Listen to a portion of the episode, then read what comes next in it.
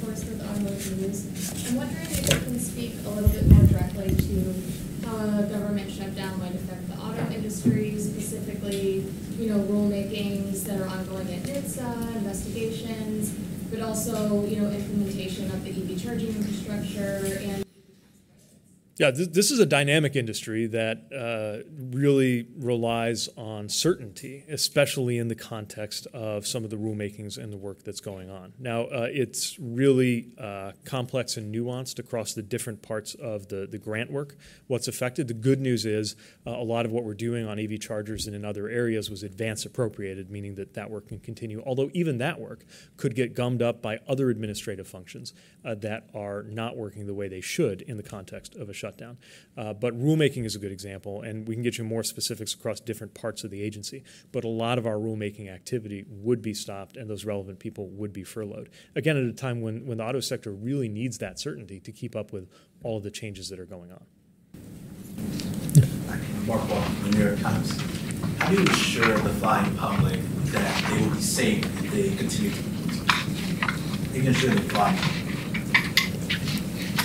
assure the flying public that they will be safe if they continue to travel during a government shutdown, given sort of all the furloughs and the pressure that the additional pressure that will be on the air travel system? Well, our air traffic controllers and safety personnel are going to keep going in and doing their job uh, to the extent that they're allowed to in the context of a shutdown. But they're doing it under added stress that is uncalled for, avoidable, and preventable. Uh, look, they're pros, and uh, they do what's required of them, just like our service members in uniform do. Uh, but uh, it certainly doesn't help with that safety critical job for them to come to work with the stress of not getting paid. And I would add that each passing day, it gets more difficult and more complicated as different parts of uh, the agency that aren't coming in uh, as that catches up to the rest of the system. And I think that's something we saw historically the last time there was a shutdown, where uh, over time it began to take more and more of a coal, uh, toll uh, on air traffic controllers, on TSA officers, who also, of course, aren't getting paid. And uh, of course, we count on them every day to keep the system safe. Good. Hi, Aaliyah Walls with Fox News Channel. Do you think that President Biden should sit down with Speaker McCarthy in the next three days to try and negotiate this out and prevent a shutdown? And what would that conversation look like? Mm. Well, we don't have to speculate. Uh, yes, it's absolutely appropriate for the president and the speaker to sit down and negotiate a deal. And they did earlier this year. All we're asking is that the speaker stick to the deal that they already worked out.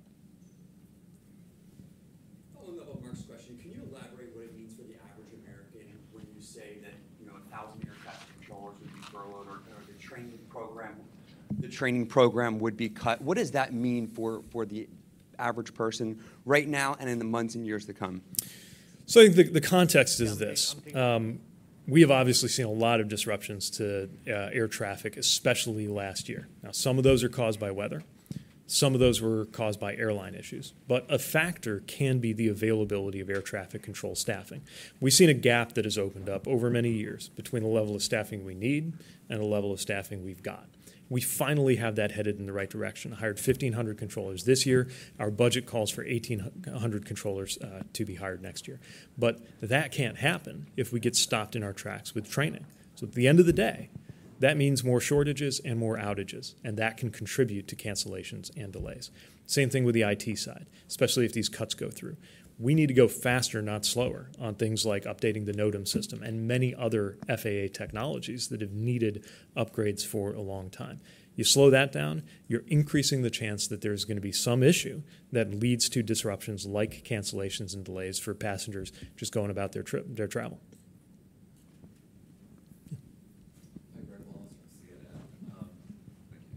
Greg Wallace from CNN. The FAA also is going potentially without a reauthorization. How would that compound the impacts of a shutdown, and what would be some of the specific impacts we would see there? That's right. There's really three things we're concerned about. There are the consequences of a shutdown, there are consequences of the cuts that uh, House, some House Republicans are demanding uh, as their price of avoiding a shutdown. And then there are the consequences of a lapse in FAA reauthorization. Uh, that would have a number of negative impacts. Uh, uh, again, a lot of people wouldn't be able to, to effectively do their jobs. Uh, we would actually not be able to collect revenue or uh, I believe spend revenue from the uh, from the trust fund, uh, and some of that might never come back in. Uh, so effectively, it's kind of like a tax holiday uh, for airline uh, uh, charges that uh, that never come in to improve uh, airports and, and meet other critical needs. Um, so it's right alongside the other forms of disruption, something that we just don't need right now, and we're urging that there be a reauthorization, or at the very least, an extension uh, to keep things operating normally. Is it back on? Yeah. sure. Uncheck Facebook, uncheck Facebook everything. Facebook and Twitter have. Uh, Thanks for doing this. In 2019, when the last significant government shutdown occurred, the FAA had to lay off thousands of aviation safety inspectors and engineers, and in fact, about two weeks in, recalled about 1,700 safety officials. Do you now are you in a different posture? Like, do you still have to, you know, furlough safety officials, and sort of what what discretion, if anything, do you have at this point to handle a, a potentially lengthy shutdown? Yeah, teams are working through the finer points of that right now. While we continue to hope and expect that uh, House Republicans will come to terms with each other and then with with uh, uh, with everybody else to keep government open, we're obviously preparing for any eventuality. Uh, part of the upheaval is you do get these scenarios where uh, people are furloughed at first and then they're recalled, which just uh, contributes to the the upheaval that they have to go through. We I've- I've already been in, in sessions where we've started to see the breakdowns of how that works, but some of it also depends on uh, on the situations as they unfold. Uh, so I, I cannot say compared to last time that, that we've become immune to that uh, that possibility. Yeah, yeah. on the reauthorization deadline, I wanted to ask, uh, you mentioned it could be effectively a tax holiday for airlines. Uh, Passengers are obviously paying taxes when they buy an airline ticket. Uh, What would happen with that money? Could the airlines in theory pocket it, or would there be any way for, for DOT or Congress to potentially claw that money back if we do get into a situation over the weekend where the reauthorization lapses? You know, anecdotally, I've heard of uh, uh, scenarios where airlines have found a way to just adjust their fares accordingly, take take the difference. Uh, I, I suppose it depends airline by airline, but the point is, some of that might be unrecoverable, uh, absent some other act of Congress, and uh, uh, and this jams up the ability to again make investments that we need to do every day. Yesterday, I was on uh, runway 17 left, 35 right in Denver, where uh, we're funding improvements both in terms of a taxiway that will help avoid uh, incursions into a approach zone and uh, lighting that's going to that's going to be safer. These are bread and butter things that we need to get done, uh, and uh, you add to that the need to continue progress on the systems modernization. I mean, again, what the NOTAM outage of January this year showed us was that even an hour and a half ground stop is havoc all day for the system. Uh, it becomes harder and harder to prevent that if you have a lapse in authorization. Not to mention the cuts that have been talked about. Have you been in touch with any uh, sense of on the Hill about the authorization specifically, whether that might be decoupled from the shutdown? You know, situation where we get a shutdown but we don't get a lapse, for example.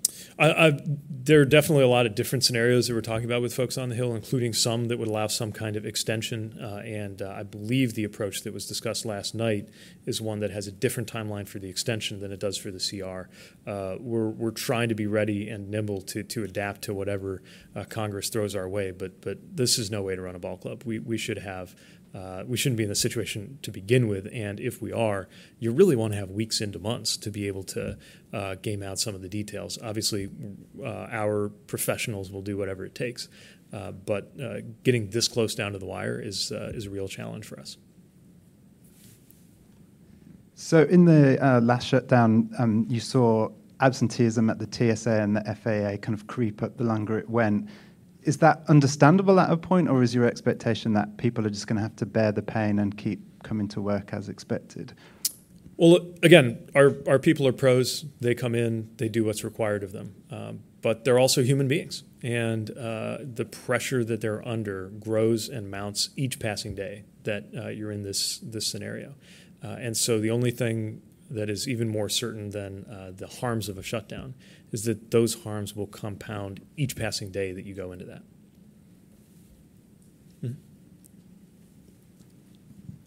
Thank you. So, what, if anything, is the Biden administration doing to prepare and minimize delays and cancellations at airports in the case of a shutdown? So, let me break it into the things that we've had underway and then the things that we're, we're, we're trying to make sure happen. Uh, part of it is that, that I think has really contributed to what you see here, which is the cancellation rates below their pre pandemic levels this year. is that we have pressed airlines to run realistic schedules. Um, that expectation continues. But the enforcement of that or anything else that we can hold airlines accountable to does get interrupted if the Office of Aviation Consumer Protection personnel are not able to even come into work. And, uh, uh, and that is uh, what we're looking at in, in a shutdown scenario. Um, there's not much we can do on rulemaking, uh, at least in that side of the House, uh, in the context of a shutdown. Um, again, the controllers still come in, the TSA personnel still come in, but they'll be under uh, more and more strain each each day that this goes on, um, and uh, uh, even the accepted personnel, in other words, those who are working on things, that they're going to keep coming in FAA, whether it's controllers or other parts of the operation. They're part of a bigger ecosystem here, right? They're part of a bigger uh, FAA, a part of a bigger US DOT, and part of a bigger uh, federal government. That the more you have pieces of it that aren't running, the more that's going to cause some kind of hiccups in their ability to, uh, to smoothly and efficiently do their job. So we're preparing best we can based on the tools we have, even as we hope and expect that a shutdown will be avoided. Uh, but I just cannot guarantee that this progress will continue if a shutdown like that takes place. And then again, there's the training thing. I really want to emphasize that even a few days or weeks could set us back well into next year in terms of what that does, because of what it takes to train and qualify as an air traffic controller. It's not like you just you get qualified one day, you're, you're good to go, you can go work anywhere. Uh, you have to train for the job and you have to train for the geography you're going to be working. Uh, and not just experience, but recent experience matters. Uh, we finally are in a place where we have absorbed most of the ripple effects from the hole that COVID blew in our training pipeline, only to have a politically driven one potentially come along. And the, the, the deep irony of this is that some of the same people who rushed to try to make a partisan issue out of airline delays last year are behind the disruption or potential disruption this year. I saw that there would be, uh, I saw that there would be furloughs to the. I saw that there would be furloughs to the Federal Railroad Administration. I was wondering if you could speak a little bit more to how that would impact their operations if there were a shutdown. Yeah, again, uh, uh, the rulemaking activity might be unglamorous, but what we're talking about is advancing very important rules. Uh, the uh, effort to ensure that trains have two or more crew members, uh, which takes a lot of work because of the complexity of the regulatory process. Uh, that would be interfered with at a time when I think everybody gets that two, three, four mile long trains. We ought to have at least, we need to have adequate staffing on them. Um, we can get you more details on the FRA impacts, but some of the uh, some of the other functions that I think are very important would be interrupted. And then you get to the cuts. The remember the, the whole premise of the shutdown is try to force cuts that go deeper than what the president and the speaker agreed to. Uh, Eleven thousand fewer miles of track being inspected is uh, what we estimate would be the effect, and that's of the eight percent CR let alone the one they voted, uh, the, the, CR with the 8% cuts, let alone the one they actually voted for in uh, April that had more severe cuts. Um, so there's no way you can say you're about more railroad safety and then cut access or cut inspections uh, that are helping to make sure that that safety is, uh, is secured. All right. Um, we'll be in touch if you need any kind of more detailed numbers from the department, but thanks again for coming in. Appreciate it.